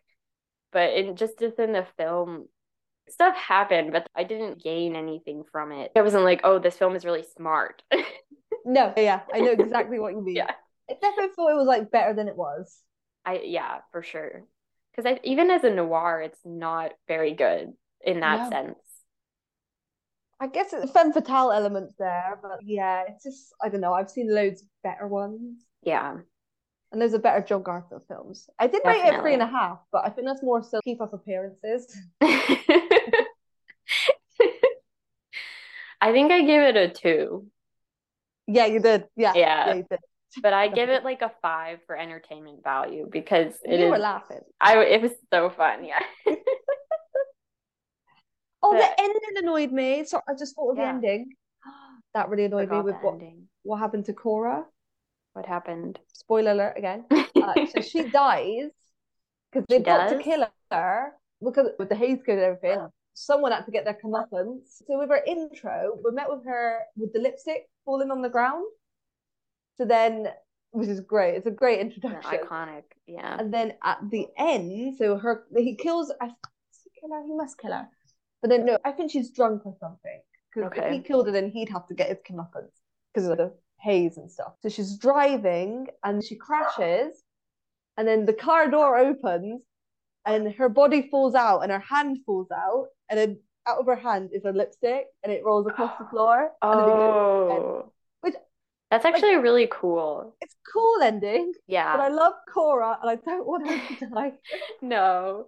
They should probably should have both died, honestly, if they were going to follow I can't that, remember that rule. What happened to Frank? I think he got, I think he was fine. I think he might have. Yeah. Because I don't. They all blamed it on Cora. Yeah. I don't know if he even went to prison. I think he it. might have got off free. I really yeah. do. This is probably really controversial, but I didn't think John Garfield and Lana Turner had any chemistry. Yeah. I don't, I, it's stale. I fear I might have actually, though. I think I did, because I think I got the vibe that they hated each other. Yeah. And that to me is hot. I'm just double checking. I'm just checking what I wrote about it. I think I did. Because, yeah, they didn't. I don't think they liked each other during filming. They I don't they had no. their affair after filming ended. Yes. You can tell they didn't like each other. Yeah. But not in like a an interesting way. Yeah. Because there's definitely like co-stars I've seen where I don't know if it's like just professionalism or they still had good chemistry anyway. Yeah. I wouldn't have been able to tell. But here I was like, it's not just their characters that dislike each other. I guess I didn't get why they wanted to be together anyway, like the characters, because they never really got along. Yes. So no like, relationship. It wasn't believable. No. I just didn't get the film. It's like they were just together because they were together. Like, yeah. The plot. They should have developed it a little bit more. Like, we, yeah. I think it's okay for us to root for them. But, like, I never rooted for them. No, they can be anti-heroes, and it is quite fun, you know, like, all sneaking around and stuff. But, yeah, yeah, they didn't really give us... I think it works when maybe one of them is evil and a bit corrupt, and then the other isn't. Yeah. They were both they horrible both people. Were just so bitter, yeah. Yeah, yeah. I would have liked them both on their own, rather than together. Yeah. And I think another thing that bothered me was Cora's husband was actually a really cool guy, and then they made him... turn kind of evil and demanding yeah. like halfway through the film, so we'd be like, oh, it's okay that they kill him, but he wasn't like that before. But they just did it for plot purposes, and I hate it when they do that in movies. Yeah, it's just the writer making his like own thing in it. Yeah, but we do get like a couple beach scenes, yes yes which are so funny in old movies because they run in the water and then they run out of the water. They never go in. No. We see Lana in a swimming costume a lot as well. I liked her costumes. I didn't like her hair because it washed her out so much. Yes. It was platinum, wasn't it? I yeah, got what yeah. they were going for, but it just made her look really weird. yeah, yeah. I think they should have got a bit natural, maybe. Yeah, because I think she already had pretty blonde hair. I think blonde hair would have been okay, especially because they already had the really bright white outfits, so... No, you're so right. It definitely washed her out, for sure. Yeah. Did you have any other thoughts on this, or should we get? To be honest, no, I didn't. Okay. I just didn't. I don't know. I don't. Yeah, I just don't understand the hype, really. Me neither. Which is going to be controversial. Yeah. I always find it so weird how I generally don't like the most popular film of mm. actors that I do like. And I'm always like, why is this the one that appealed to the masses more than, say, like Body and Soul or something? Yeah. Very odd. Yeah. I'm so surprised at Body and Soul. Like, obviously, we know it's great critically. Yeah, not mm-hmm. really mainstream or like in the in pop culture. Also, at this point, I'm tired of seeing John Garfield play just these kind of guys. Like, I'm sure he got really tired of it, too. And yeah. Yeah. yeah. But I liked his voiceover, though. Because he had, I don't know, I just like hearing him talk. His accent is yeah. very fun. He has a perfect voice for voiceovers. He does, yeah. He just, I can hear him talk all day. I love it. Same. Now we have to talk about something a little more depressing. Yes. So as we mentioned before, John Garfield and Lana Turner had a brief affair after the filming of The Postman Always Rings Twice. And this was not the first time nor the last time John Garfield had an affair with someone. I do think she was the only co-star that he right.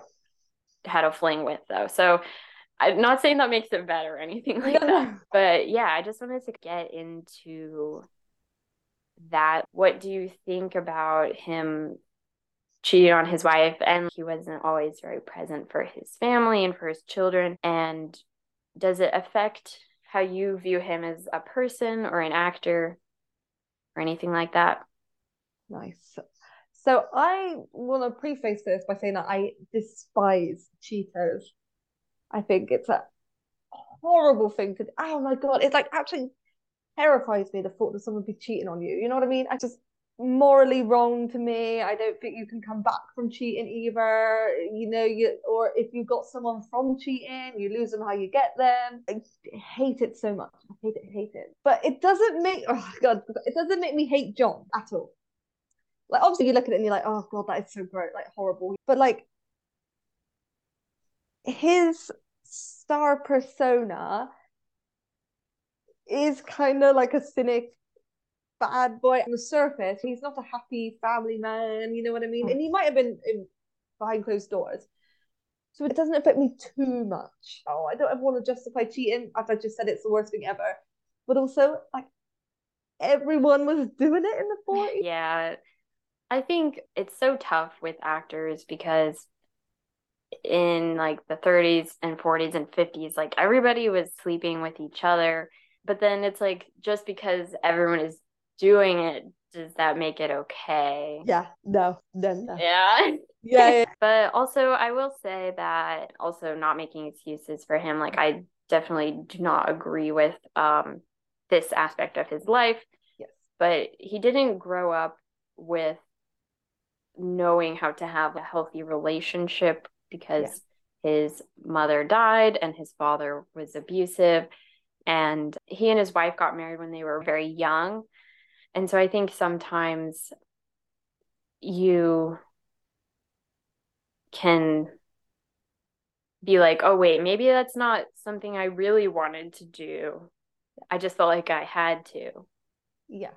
Which is why sometimes I feel like I have to blame the time period or the system rather than the person, because you had to get married and you had to have kids. Yes.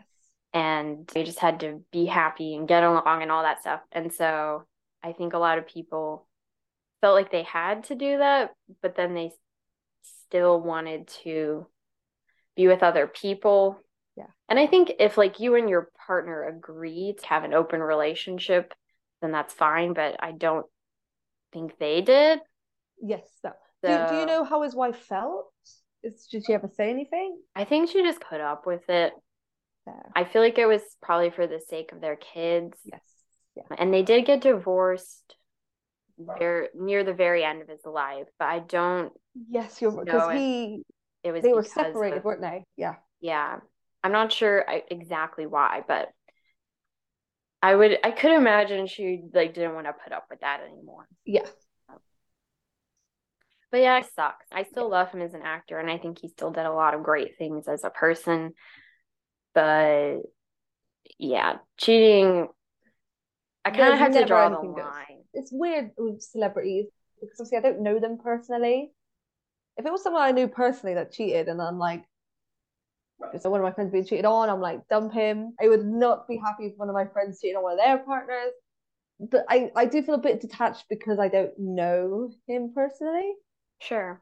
And especially because like he was around in the forties. Yeah, like it happened eighty years ago. Yeah. Yeah. I think it's okay to be disappointed, but it's like you're not going to change anything. So just enjoy his films. Also, if you're going to be as famous as him, and I think sometimes like that got to his head, like it inflated his ego. Yes. Yeah. And all these women are throwing themselves at you. Like someone like him is gonna take advantage of that. Yeah. So uh, yeah, it's like I don't want to judge anyone, but of course I still want to hold people accountable. Yeah. But then it's also like I've been dead for a really long time, yeah. So it's just a weird thing. But and also like his obviously she would Julie, his daughter, loves him, and she has every right to. So like I, why I also look at it a bit more favorably. And if she like hold him accountable too. Yeah. So I think I'll just kind of, whatever she says about yeah. it, like, is just how I'll feel about it, because yes. yeah. of course she has a right to be upset, but I think it's good that she doesn't try to cover up for it or romanticize it or anything like that. Yes. So was Lana in a relationship? I'm not sure. Let me look. It looks like around this, it says she, Lana started dating Robert Hutton while they were, while she was making Postman. I don't know who Robert Hutton is. I could not tell you who this man is. Robert Hutton? Yeah. Do you know him? The one that looks like Jim Stewart. Wait, what? No, this is creepy. No. no. What? What? No. Oh, God. That's it. I'm good. That's insane. Oh, my. Wait, what? The coincidence. Robert Hutton, yeah? Yeah. Him. That's a Jim Stewart lookalike. That's ins- no, I don't like that. That's very weird. That's weird. Oh, no. Oh my God, look at them two together. Oh, it's quite sweet, actually. But anyway, yeah, I just think it's interesting in the first place that she and John Garfield even had an affair, because I didn't sense, like, any chemistry between them. No. So I think it was pretty short-lived, but I think they it, stayed it, friends. That's nice. I like, I like that. Yeah. It didn't work out. Try again in it. Which is probably for the best, because I think they both were chronic cheaters, so yeah, it's happened. But anyway, I think that, I like what we've said about that. I think it's good. Yeah. Well, that's it for today's episode, but make sure to tune in next week, where we'll be talking about the rest of John Garfield's films, as well as roles we would have liked to have seen him play, the blacklist, and doing our fan casting, along with lots of other fun things. We hope you all are having a great New Year so far, and we're excited for all the great subjects we've got lined up for this year. Make sure to follow me on Instagram at flick dot loving dot chick and Louise at one thousand one films a day for updates on the podcast. We're also currently doing a scavenger hunt with prompts that relate to the podcast episodes we released back in twenty twenty-two, so make sure to check that out on my Letterboxd account. We'd really appreciate if you guys took part. Thanks again for listening. We hope you enjoyed the episode, and stay tuned for next week. This episode was co-hosted and edited by me, Audrey Cornell, and co-hosted by Louise Coleman. The music was written by Nia D'Amelio. Gone But Not Forgotten is a part of the Trident Network. To learn more about our videos, live shows, and podcasts, please visit the trident network dot com.